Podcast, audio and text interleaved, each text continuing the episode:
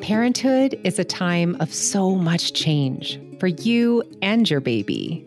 A little reliable information can go a long way towards making this new life a good life.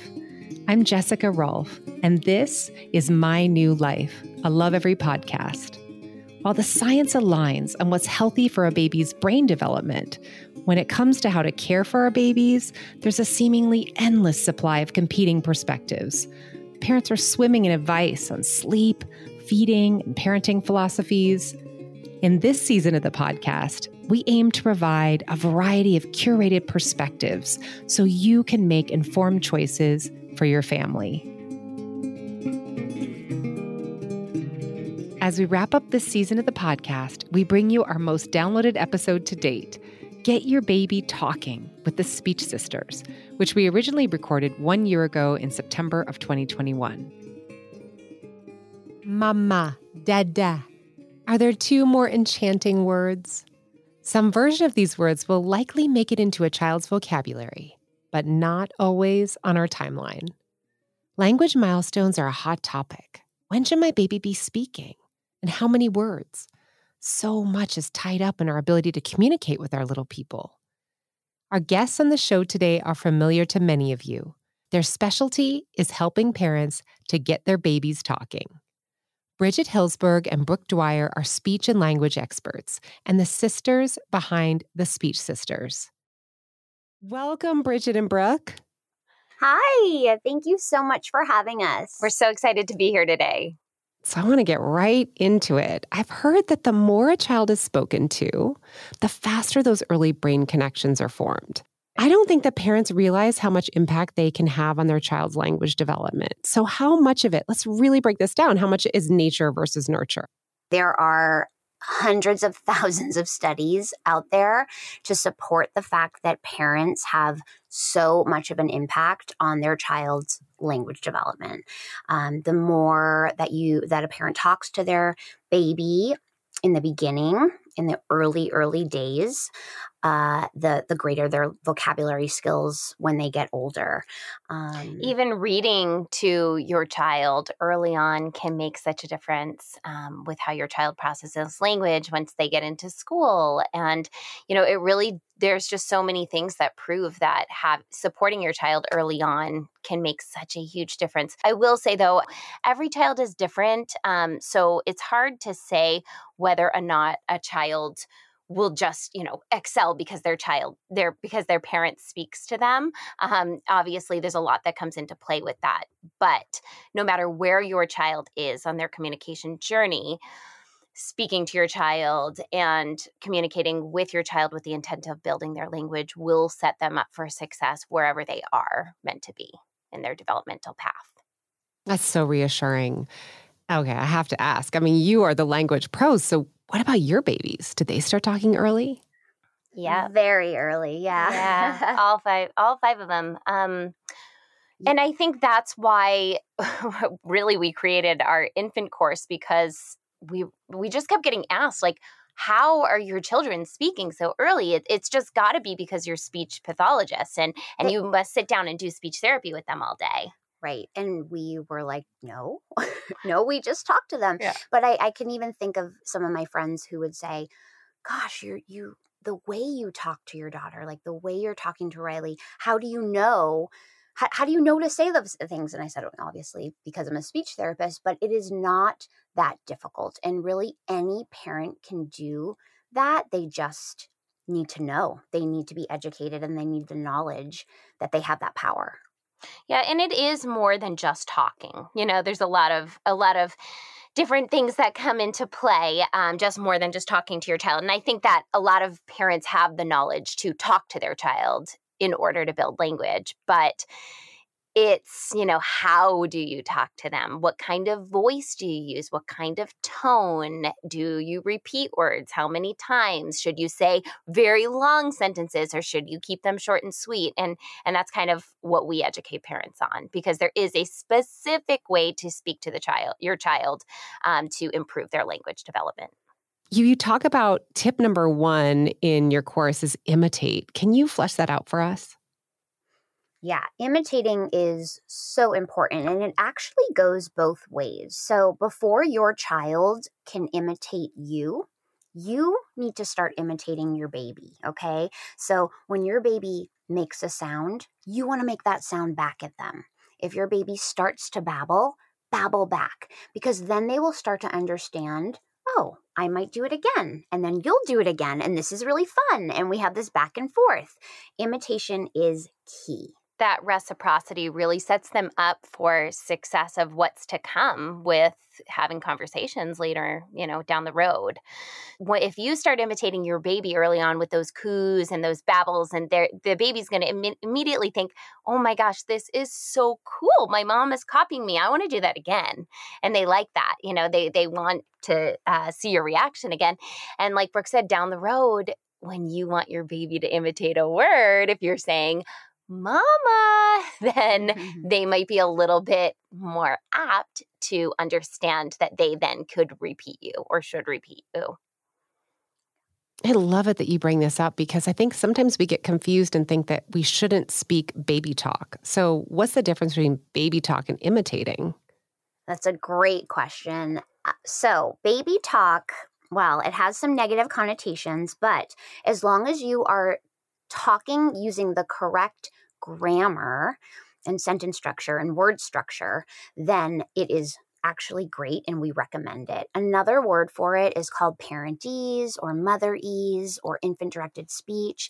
It's sort of a sing-songy, exaggerated speaking style, and it grabs your baby's attention, and your baby loves it. And he or she will pick up information and language more quickly because you will have their attention. And there are tons of research studies on this. Yeah, I think that's a huge reason why we had 5 early communicators with our own children. And I find that whenever Brooke and I are around a baby, a friend who has a baby, even now, the babies are like, boom. Yeah, they're drawn to this lady. Us. They're drawn to, and we get a lot like, why? What? Are you a baby whisperer? No, we're just like parentese masters, and using that voice and saying, hi, I see your eyes, and drawing out those words in that parentese sing-songy speaking style really grasps that baby's attention, and it makes such a difference, and they love it.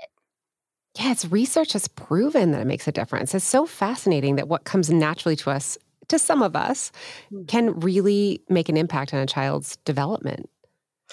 Yeah, and I think too, when you're using that speaking style, you grab their attention, but they're interested for a longer duration. So when you have their focus for a longer time, that's just leading to more language learning opportunities. They don't check out as quickly. And you also have a tip, act it out. I love this tip. Can you elaborate on this a little bit? Sure. So it is really important to use gestures when you are communicating with your baby. Gestures often usually come before words, and you want your baby to see you gesturing and acting things out to add meaning to the words that you are teaching them. So for example, if you have a ball and it's a big ball, you want to show them that it's big. Open up your hands and say big, because that is adding more meaning to that word. Mm-hmm. And you can even, make your voice big. It's big. And, you really act it out. Yeah. And like Brooke said, that does add meaning. And also showing objects as you talk about them. So, if you're talking about a banana, like get that banana in hand and hold it right there. It's a banana. Look, I'm peeling the banana. You can act out actions as you're actually doing them. And it just helps the words click much more quickly than if you are saying it out of context. It's a little hard for them to connect the dots.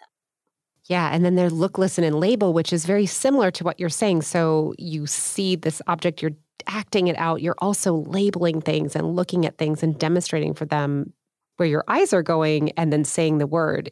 Do I have that right? Yep, exactly. All those things are so important. So again, just really paying attention to what the baby or toddler is interested in and looking at, and you want to add language and talk about what it is. It's also really important to, like Bridget said before, it's the way that you're talking to them. So, you know, you're maybe using that parentese voice, but also simplifying your language. So I think as parents, we hear like, talk to your baby, talk to your baby, talk to your baby. It's so important. And many parents go through and narrate their entire day, and that is wonderful. But if you're talking a mile a minute and using really big words, it's going to go over your baby's head. Right. If you're not like showing the objects as you're talking about them, your child's just like, oh my gosh, I just hear a bunch of words coming at me. And it's great to expose them to that language. Of course, we always say to talk and narrate what you do.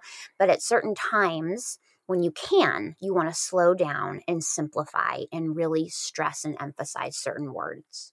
With my youngest, Stella, who's now, she's just about to turn 3, but when she was little, and I would do this with her, I would talk with her in a simplified way, you know, using that parentese voice. And every morning I would come down and get my coffee, and we would go to the refrigerator, and I would say, open the door. And then I would say, here's the milk, pour the milk, and repeat it. And then I would touch the cup and I would say, ooh, hot. And I would say by like 8 months old, she was trying to go hot, like pretending to touch the coffee and say hot with me. It just sticks. And it's just that way, if you're doing it in a slow, simplified manner, they really pick up on it, especially showing those objects as you walk through it. I mean, they're learning a new language. You know, when you think about it, we kind of think so much of language acquisition is innate and they'll just pick it up. But I love your approach, because you really get into the mind of the baby and help them scaffold that learning. So I love all these tips. They're so helpful.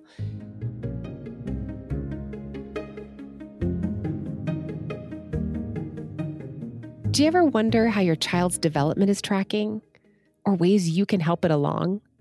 What is the right amount of stimulation? And what are the best ways to play?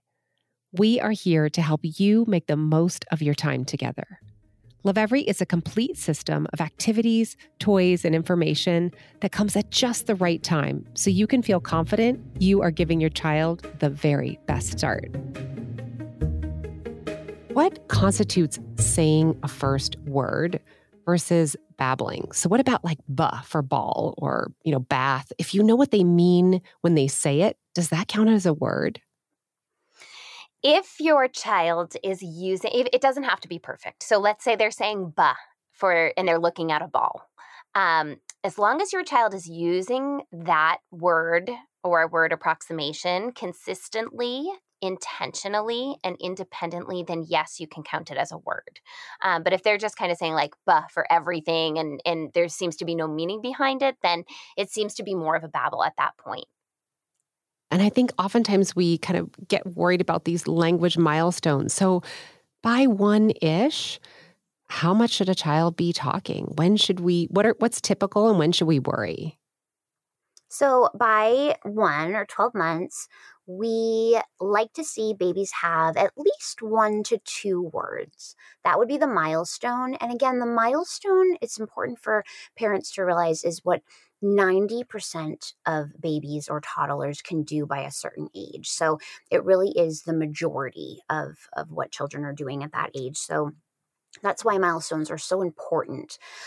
Different than averages, you know, at 12 months, the average might be closer to like 3 to 5 words. But for a milestone, we really want to hear those first words emerge by 12 months. Yeah. And then that changes, you know, as the child reaches 18 months, that milestone. So again, indicating what most or the majority of children can do at that age group is around 10 words, but the average is sometimes a little closer to like 50.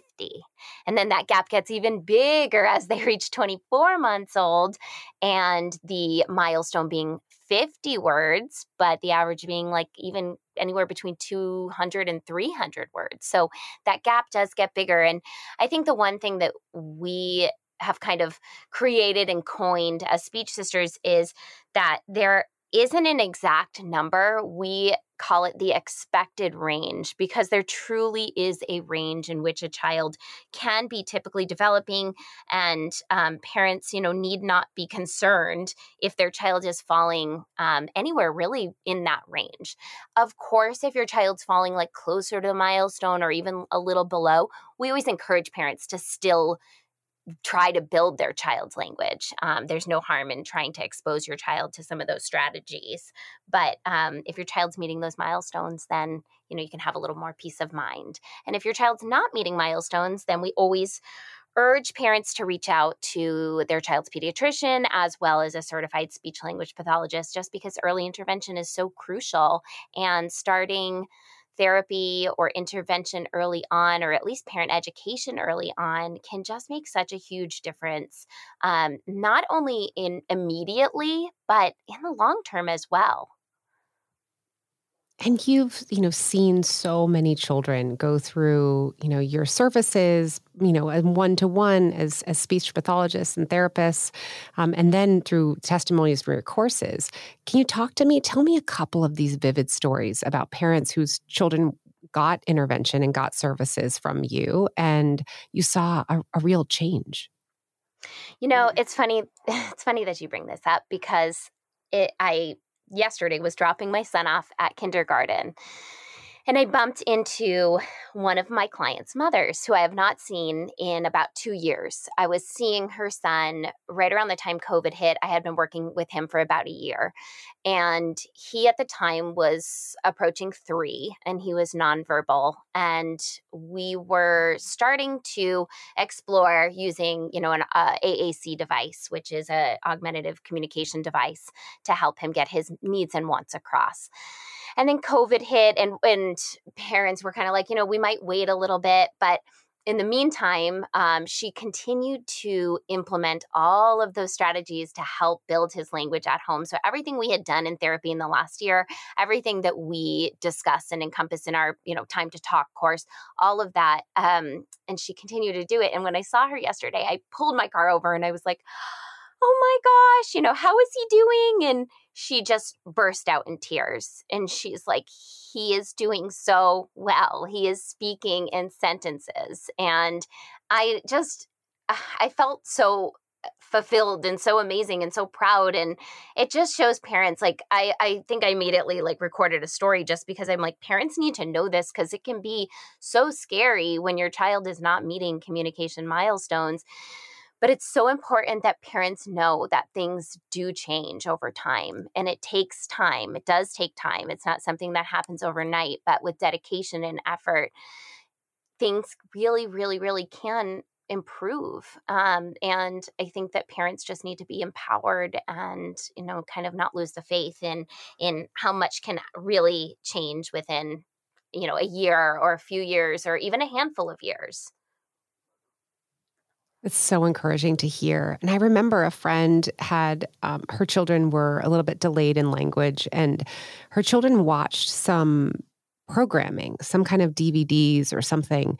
Does screen help? Can you learn language through screens? This is a hot topic, right, and a debated topic. Mm. We feel that screens can be helpful when used the right way. And I think that is... And at the right age. Yes. You don't want to start screens too early.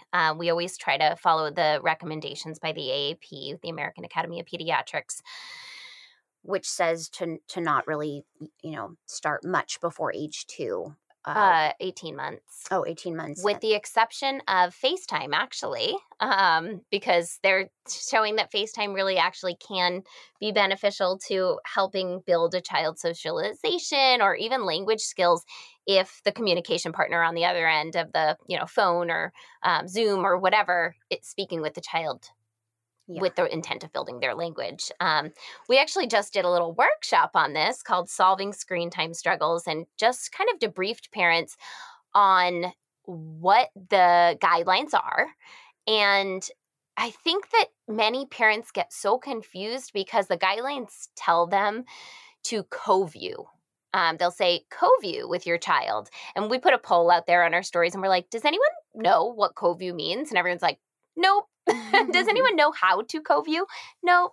So really, to co-view with your child means to sit there and help build understanding of what they are watching and observing on the screen, whether it be an app or a television show. And a parent really can help build a child's language if the child's at the appropriate age and a parent is sitting there and kind of walking the child through what they're seeing. And there are a lot of ways that you can build language. And I did this with my own daughter. And we actually, I think, have a story highlight button. It might be labeled TV. And it's me walking through maybe like a Cocomelon or a Super Simple Songs with Stella on YouTube and showing parents how she literally starts talking because she's so motivated by this, but I'm clearly co-viewing with her in an appropriate way. Right. Yeah. I always felt like the co-viewing, I was like, well, might as well just read them a book. If I have to sit here with them, I'd rather be engaging with them directly than sitting together watching, a program that is not so interesting to me. Yeah, exactly. So I found those recommendations kind of tricky and maybe a little bit unrealistic at the 18 months. But so then as a child gets older, how much of this should be parent intervention and parent changing behaviors and talking differently to their child and helping to scaffold their language versus, again, these implements like a screen or some other service that might help language development? Let's say we're talking about a toddler over 2. It depends a lot on the child's interest level. If a child is willing to sit with their, the parent and get the information and learn through their parent, that is by far the best. Face-to-face interactions will supersede any screen any day. Uh-huh. If a child is highly motivated by, let's just say, a learning app, if the parent is able to sit there and do it with the child, then that can be helpful as well.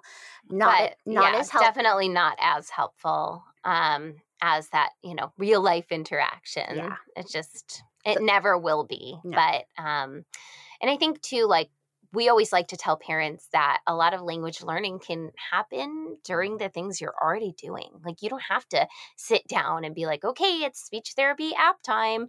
You can build your child's language while you are dressing them, which you do every single day, or while you are feeding them, which you do multiple times a day. That's kind of where the meat and potatoes comes into building your child's language, because it's all the things that you're already doing.